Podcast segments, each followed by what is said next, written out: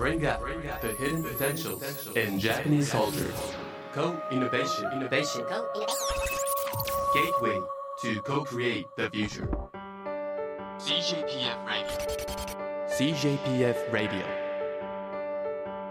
日本の文化に秘められた可能性を引き出し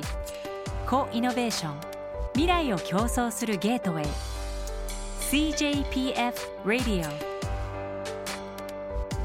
毎回各分野の最前線を走るエヴァンジェリストを迎えヒントを紡ぎます。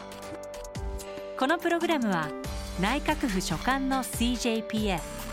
クールジャパン官民連携プラットフォームがお届けします。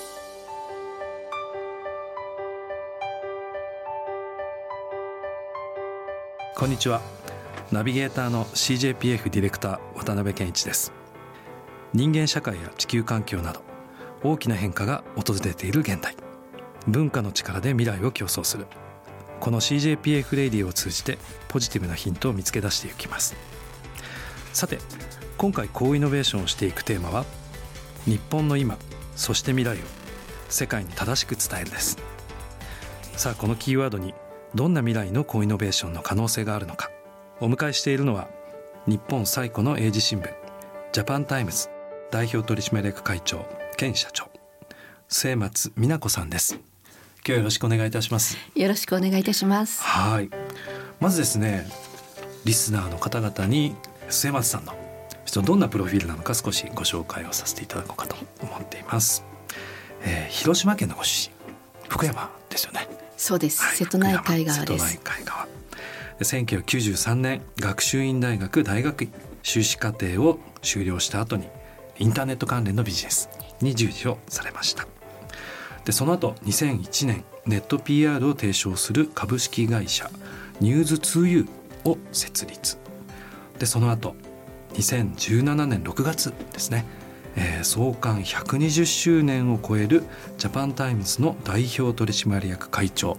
そして発行人に就任されました、はい、今実は目の前にこのサステナブルジャパンマガジンあのたくさん置いてあるんですけれどもいろんな取り組みされてるなと思うんですがまず最初にちょっと伺ってみたいなと思うんですがこのジャパンタイムズどんなメディアなんでしょうか？はい。ジャパンタイムズ今年創刊126周年を迎える非常にあの歴史のあるメディアです創刊されたのが明治30年なんですね私が実際着任したのが2017年の6月ですから、うん、まあ、本当にわずかあの7年ぐらいしか関わってないんですけれども、ええ、歴史を紐解く余裕があんまりなかったんですね。なるほど、はい、昨年ちょうど125周年でもあったので、え少しあの歴史を紐解いて、はい、まあ、記念誌などを作ろうかということで勉強してみると、うんあの明治30年の日本ってもう明治スタートしてるので結構完成形の日本かと私は思ってたんですけれどもそういうイメージありますよね。まだまだその安政の,、あの不平等条約をやっと解消して、こう日本が文明として開いていく中でそれまでも英字新聞って日本には結構あったんですよ。あなるほど、はい、あの外国人居留区で、うんうん、外国人のために外国人が出してる英字新聞って結構あったんですね。うんうん、その一方で外国人が見ているから日本のこと知らないわけです。なるほど、はい、そうすると、まあ、よく知ってる例だとあの生麦事件とか、ね、日本の文化を知らないから外国人の人たちが間違った行動をして関係が悪化するとかっていうふうなこともあったりもっと日本のことを知ってもらうためには日本人による英字新聞が必要だよねという背景があってそれこそあの福沢諭吉さんとか、うん、あの伊藤博文さんとか、はい、渋沢栄一さんとかオールジャパンで創刊したのがジャパンタイムズだったらしいんですね。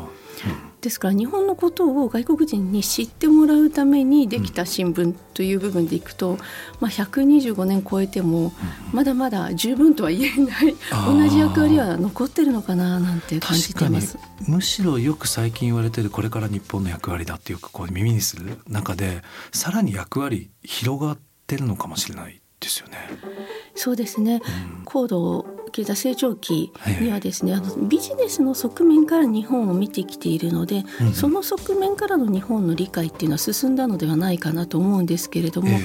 まあ、表層的な文化というよりは、もうちょっと例えば性格的なところであるとか、あなるほど。あのハンブルであるとかよく言われるけれども、はい、こう外国人とコミュニケーションするときに発言してないけれども意見がないわけじゃないから、今伝えるために発言しましょうとかこう授業とか、大学とかでもやってると思うんですけれども、そういったこうベーシックなところでの日本人とはとか、日本の文化とかその思考パターンですよね。そういったものはまだあまりきちんと理解されてないのかななんて思っているところなんです、うんうん、面白いな。確かにそうですよね。よくあのなんだろう。日本だと空気を読むって言ってそ,、れは空気を読んで、その最適な答えとかその場をどういうふうに持っていくかっていうことで何も考えてないわけじゃないですもんね。そうなんですよ。ね、ですからそのよりうまく物事をスムーズに進めるための方法論が国によって違ったりするっていうことも前提として我々特にこう多宗教というかそうですよ、ね、そういう部分でいくとい。ろんなものを受け入れてるので、はい、そのすごく受け入れやすいというところもあるし変わらないところもあるじゃないですか。そういったところをですねこう文化的な側面から伝えていくというのも重要かなということで今まあご紹介いただいたサステナブルジャパンマガジンのようなものを作ったりとかしてですね、やってます。なるほど。これもやっぱり発想としてはそういったその日本ならではの視点でもしかしたらこのサステナビリティやサステナブルがこうババージョンアップしていくっていうかそういった思いもあったりしたんですか？おっしゃる通りですね、ジャーナリズムでこう日本を伝えていくとか、まあ、今私たちはあの日本の目線からアジアを伝えていくっていうふうなこともやってるんですけれども。日本の目線でからアジアを伝えていく、はい、はいどうしてもジャーナリズムの視点からになるとできてないこととか事件事故とかネガティブな情報の方が発信する量としては多いわけですね。はい、一方でその日刊の英字新聞としてもっとその文化的なものをそのイベントとかではなくて、古くからあるものをきちんと伝えたいなっていうふうに考えた時には、あの別の媒体としてこれは月間で発行しているんですけれども、はい、そういったところで日本人の例えば生活の中にあるよく言われる部分でいくともったいないであるとか、なるほど。例えば建築物もですね、はい、あの木造建築が古くから1,000年以上、あの残っている地震のある国でなぜなのかなそうですよねそうですよね、あるいは建物が移築できてまた再現性があるであるとか、そういったようなことをですねあの生活の中で日本人では当たり前すぎてわざわざ誰も紹介していないことを発信していくと、日本的なものであるとか、その中にサステナブルな未来持続可能な未来のヒントが世界の人から見ると大きなヒントかもしれないんですよね。確かにそうだ、そういったものに気づくきっかけにならないかなと思ってこれはスタートしました。私もよく海外行く時にそういったその日本の精神性をどう表現していいのかっていうその言葉の問題とあとは着眼点ですごい私もあのすごく参考になってるのがあこういうふうに説明すれば伝わるんだっていうのをそのなんていうのかなその編集者が多分うまく切り取って書いてくださってるじゃないですかだから多分そのメソッドとしてもすごく参考になるなって見てるんですよ。ありがとうございます。本当に日本の新聞に書いてあることを直訳しちゃうと、うん、海外の方って読めないと思うんですよ。うんうん、確かに確かに。なんでやはりまあ多少インパクトのある結論を先に持ってきてとか、うんうん、あのそういったこう事象をきちんと伝えていくというこう意訳、うんうん、相手に伝わる形で伝えないともったいないなっていう思いもありますので、うん、その辺がまあジャパンタイムズを通して、あの世界に発信できていればいいなと思ってます。なるほど。今こうあの紙の新聞まあ当然一番だと思うんですけどもインターネットでもどんどんこう出してるじゃないですか SNS も含めて。やっぱりそういった中でそのオーディエンスの数がこう増えたりオーディエンスのまあ様相とかリクエストがでいろいろ変わってきてる時代な気はするんですけどなんかこの120年間の中で最近ってどういうふうに読まれ方が変わってきてたりするんですか？私たちマスメディアじゃないっていう言い方をするとおかしいんですけども発行部数も日本在住の外国人の方、紙ですとになりますのでそうすると日本の新聞、まあ、ビジネスというよりはカルチャーですよね。新聞を読むカルチャーとして日本って日本の新聞ってすごく発行部数も多いですし読まれてる方も多いわけです。その中でまあ小さなだけど英字新聞として残ってきてる私たちとしてはその日本に住んでいるそして生活している外国の方々に例えば今政治どんなことが起こってるのか、長く住んでる方なら分かることも多いと思うんですけれども、まあ、短期間で、まあ、数年しかまだ住んでない方々にどういう仕組みなのかなっていうこともやはりお伝えして確かにいかなきゃいけないのでそういった国内在住の方々に対しての情報提供っていうのが一つ、まあ、コアではあります。で一方でその海外の部分でいきますと英字新聞なので読者は海外の方がはるかに多いんですね。うんうん、特にまあ私たちはあの毎日の速報とか、はい、メールニュースとかを読んでくださってる分でいくと、うん、無償のメールニュースではあるんですけれども国内の20倍以上の方がいます。20倍なんですね。20倍以上いますね。20倍以上はい。でまだ増えております、うん、まあデジタルへの取り組みがコロナを機により積極的にやるようになったということもあるのでまだまだ増えている状況ではあるんですけれども海外からのこうレスポンスであるとか、反響はやはり大きいなと改めて感じてます。うんうんうん。まあ、今我々これクールジャパンの番組なんであれなんですけれどもそうなんていうかなさっきまさにおっしゃってた経済としてさまざまな情報に関心があった時代からそこがさらにこう、まあ、ビヨンドっていうんですかね例えばあの生活様式とかもしくはそのまあ文化そのものいろんなものがこう広がってきているんじゃないかなと思うんですね。で多分私も実は昔新聞社にいたあれなんですけど編集していくものとか編集をどう整えていくかどういった着眼点でいくかっていうのも多分こういろいろ切り盛りされてるんじゃないかと思うんですけどもなんかそこのどう発信していくかっていうところなんか独自のこだわりとかあったりするんですか？こと経済の話になると皆さんビジネスでリターンが期待できるので、うんうん、経済系のメディアってお金払ってでもみんな見るんですよね。確かにそうですよね。そうですよね。はい、でそれ以外のいわゆるそのまあクオリティペーパーと言われているようなものというのは、うんそういう意味だとかなり厳しい時代になってきたかなと思います。紙ですとその、はい、パッケージとしての新聞の読者に対して情報発信っていうスタンスだったと思うんですね。うん。はいはい、この新聞を毎日読んでる人が 10, 10, 年以上読んでるとかっていう人たちに対してこう、パッケージとしてあらいろんなジャンルの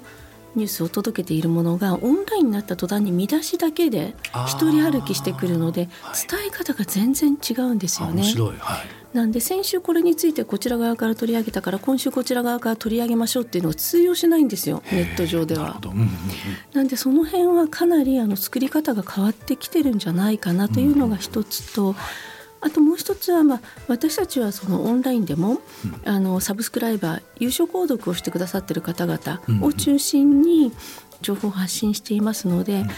無料の情報が欲しい人たち無料の情報っていっぱいあるのでそれとは違う切り口から、うん、違うあのクオリティで情報を届けていかなければいけないんですね。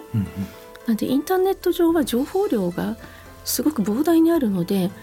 量よりも質あなるほど、はい、だと私は思っています。うんうん、なんでこう本数を毎日1,000本ニュースを出していくんではなくて10本だけれども、うんうん、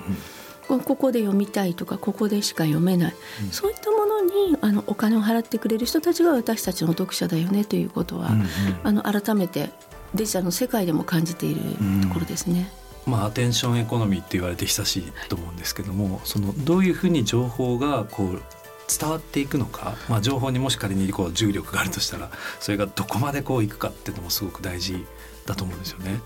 だからそうなってきた時に多分そのジャパンタイムズさんならではのどういうふうにやったら今のこの世の中の気分に応えていけるのかっていったところも多分いろいろこうリサーチされたりしてるんじゃないかと思うんですけど。先ほどの量より質という部分は言い換えると、はいうん、届かなきゃいけない人、うん、もう限られたトップ1のティアの人たちに届けるのが私たちの仕事だと思っててこれはマスじゃないんですよ。はいすね、これを1,000万人に届けるんじゃなくって、うん、私たち数万人届けたらそこからじわじわと広がっていくっていうのでそのインパクトというよりは当たり前のなんていうのかなこうちゃんとあのファクトとしてというか我々が情報を発信していることで、まあ、よく海外のメディアでもまあ、災害時であるとか大きなニュースがあった時に「アコーディングというジャパンタイムス」っていうでしょ日本のニュースを紹介するわけですよね、リファレンス、そういう部分での役割で私はいいと思ってます、そのマスに伝えたいんだったらもちろんマスメディアもありますし広告にお金を投下すればいいと思うんですけど、私たちが届けるのは本当に良質の、ジャパンタイムスを継続して読まなければいけない読みたいという良質の人たちに届ける、それが役割かなと思ってるのでインパクト重視のマーケティングツールにはならないなと思ってます私たちのメディアは。これ共感しますあの特に最近だとその、まあ、ネットでいうとその AI が初期設定した段階でその人々のその好みとか関心に合わせて入ってくる逆言うとある程度予測したカテゴリーの情報しか入らない世の中になってる気がするんですよ。でそういった中やっぱりこの総合的な情報がパッとまとまってるとそこに何だろうこう知的好奇心の驚きとかあ全く関心がなかったけどこんなことが起きてるんだっていうこう発見みたいなのがあるような気がするんですよね。そこすごいなんかおも新聞の面白いとこかなって気がするんです、おっしゃる通りだと思います。ですからやっぱり新聞って私ももちろん日本の紙の新聞読んでますけど一紙だけではダメだなと思うのと新聞をめくらなければ出会えなかった情報があるっていうことセレンディピティってよく言われますけど、ネット上のセレンディピティって計算されて出てきてるものなんですよね。とはい、はい、それを考えると新聞を読むことを止めることが怖い。確かにそうだな、うん、であとネットしか情報を取ってない人たちはその、うん、計算されたセレンディピティに満足してしまってるから世界がどんどん狭くなっていってることに気づかない。なんで今すごく大きな情報収集の過渡期だと思うんですよ。なんでその中でこう新聞とかまあ、我々のような小さな新聞も含めてですね、役割は今まで以上に大きくなってると思ってるんです。うん、もう一個ねちょっとこう深掘りして聞いてみたいなっていうのがあって情報って2つぐらいの気がするんですけども一つがその過去に起きたものを説明していく解釈っていうんですかこういうふうに整理していくっていうのもあともう一つが世の中にムーブメントを作っていくっていうのも大きい役割のような気がするんですよね。まさにここに目の前にあるサステナブルジャパンマガジンのように世の中をいい方向にこう導いていくって活動もなんか新聞社の役割なのかななんて思ったりするんですがすごく私もこう読者として見ているとジャパンタイムズさんってそれはすごくあるじゃないですか。気づきすごい多いなと思ってやっぱりそれはこう意識的にこうそういうふうにこう未来を作っていくっていったのもあるんですか？まあ、過去は変えられないといっても解釈によっていろんな考え方もあったりすると思うので、ええ、そこがまさにこう各新聞社であるとか、まあ、ジャーナリストの方々のあのしっかり力を発揮していくところなんじゃないかなというふうに思っています。いろんなことが過去からの延長線上で起こってるわけですね紛争とかも含めて。でそれについてのこう関心が高まっている時にきちんとしたあの情報を整理して提供していくっていうのももちろん大事かなと思います。うん、で2つ目の先ほどのそのムーブメントを作っていくという部分でいくと、はい、これも私この間あの勉強してて知ったんですけど、はい、ジャパンタイムズでやったそのいわゆるプレスキャンペーン的なもので2つすごく印象に残っているのがあるんです。はい、ぜひ一つはあの今横須賀にある戦艦三笠。はいはい、はい、戦艦三笠ってあの放棄しなきゃいけなかったんです。解体しなきゃいけなかったのを、うんはい、ジャパンタイムズを中心にプレスキャンペーンで保存運動が起こって、うん、あの保存することができたっていうのと、うん、あとはあの今帝国ホテルはまた建て替えですけれども、うん、帝国ホテルを残したまあ明治村に移す、はい、あの時もですねジャパンタイムズで論調を張って外国人の人たちからの声を反映して、まあ、残すようになったっていうふうな話を知りました。いいね、そういった部分でいくと、まあ、小さな力かもしれないんですけれども、うん、海外の影響力のある方々から声が出てきているっていうことをきちんと、あの見つけることができるメディアだったのではないかなというふうに思うので、そういったところのそのムーブメントであるとか日本人から見た点だけではなくてこれは海外の人たちから見ても価値があるものじゃないかなっていう声に耳を傾けるきっかけを作るメディアではないかなと思います。さっきのこう俯瞰して情報を発信するだけじゃなくて俯瞰して皆さんの意見を取りまとめていくっていう役割ももっともっと増えそうですね。そうですね。あの特にうちのまあ記者たちは外国人の記者もがほとんどなんですけれども多少なりとも日本語ができるので英語でも国内で英語でも取材するし日本人の方に日本語で取材をしたりするのでその両面から物事を見て記事を書いてるっていうのは特徴的なんじゃないかなと思います。うんさっきのそのまあアテンション発信力ってところにもう少しちょっと深掘ってみたいんですけど結構アワードあのやられてるじゃないですか。この間のあの、まあ、ガストロノミーであるとか。で結構王道のいいところって何かなって僕は考えるんですけどあの審査基準がそのままムーブメントなのかなって思う時あるんですよ。なるほど。青戸にこうすごく力を入れている理由とかってやっぱりあったりするんですか？ジャパンタイムズとしてアワードって私が来るまでやってなかったんですね。うんうんで一番最初に作ったのが2019年に作った、はい、今で言うとサステナブルジャパンアワード、うんはい、ちょっと名前を変えたりしてるんですけどサステナブルジャパンアワードというのがあるんですけれども、えー、これを作ったきっかけはあの2016年からですね、うん、ESG 投資など、まあ、SDGs、ESG というものがすごく話題になっていて内容的には日本企業にとっては、まあ、当たり前の地域との関係であるとか、うん。ね、あの環境との関係みたいなものがあるのに、はい、ガイドラインを作ったのがあの欧州主導だったため、うん、そのガイドラインに沿って日本企業が説明できる準備が整ってないところでスタートしているので、はいはい、日本は遅れてるというようなこうレッテルを貼られてた時期ですね、ね、今はもうだいぶそこは解消されてるとは思うんですけれども、はい、そういった時にその個社個社の企業がどんなに頑張ってますというふうに言っても、なかなか欧米の会社も皆さんそのアピール上手ですし、難しいなというところでアワードでこう賞を取っている企業ですという方がその関心を持っていただける、でその視点を通じてより他の企業も見てもらえるのかなというふうに思って、まあ、アワードを始めたんですね。なんで本来だったらこう規制とか国際ルールを作るときに、もっと日本の事情を理解していただいて、うんうん、日本のこともきちんと評価されるような軸で最初から作れればいいんですけれどもそうでなかった場合にはやはりそこをこうカバーしていくだけの情報量が必要ですし、うん、ただ情報量って一朝一夕にはできないので、うん、アワードを使うことによって日本で、うん、まあ、ジャパンタイムズで賞をもらってる企業の取り組みはこんな取り組みですと。いうことでご紹介する方がより多くの方に関心を持っていただけるかなと。ね、発信力も、はい、あと信頼力もあるかなって思いますね。はい、それがまあ一つ目のアワードで今もう一つやってるのは先ほど渡辺さんご紹介いただいた Destination Restaurant List というものをやってます。はい。はい、これもですねコロナ禍で企画を進めたんですけれども、まあ、コロナが明けた後また人々が日本に戻ってきた時に、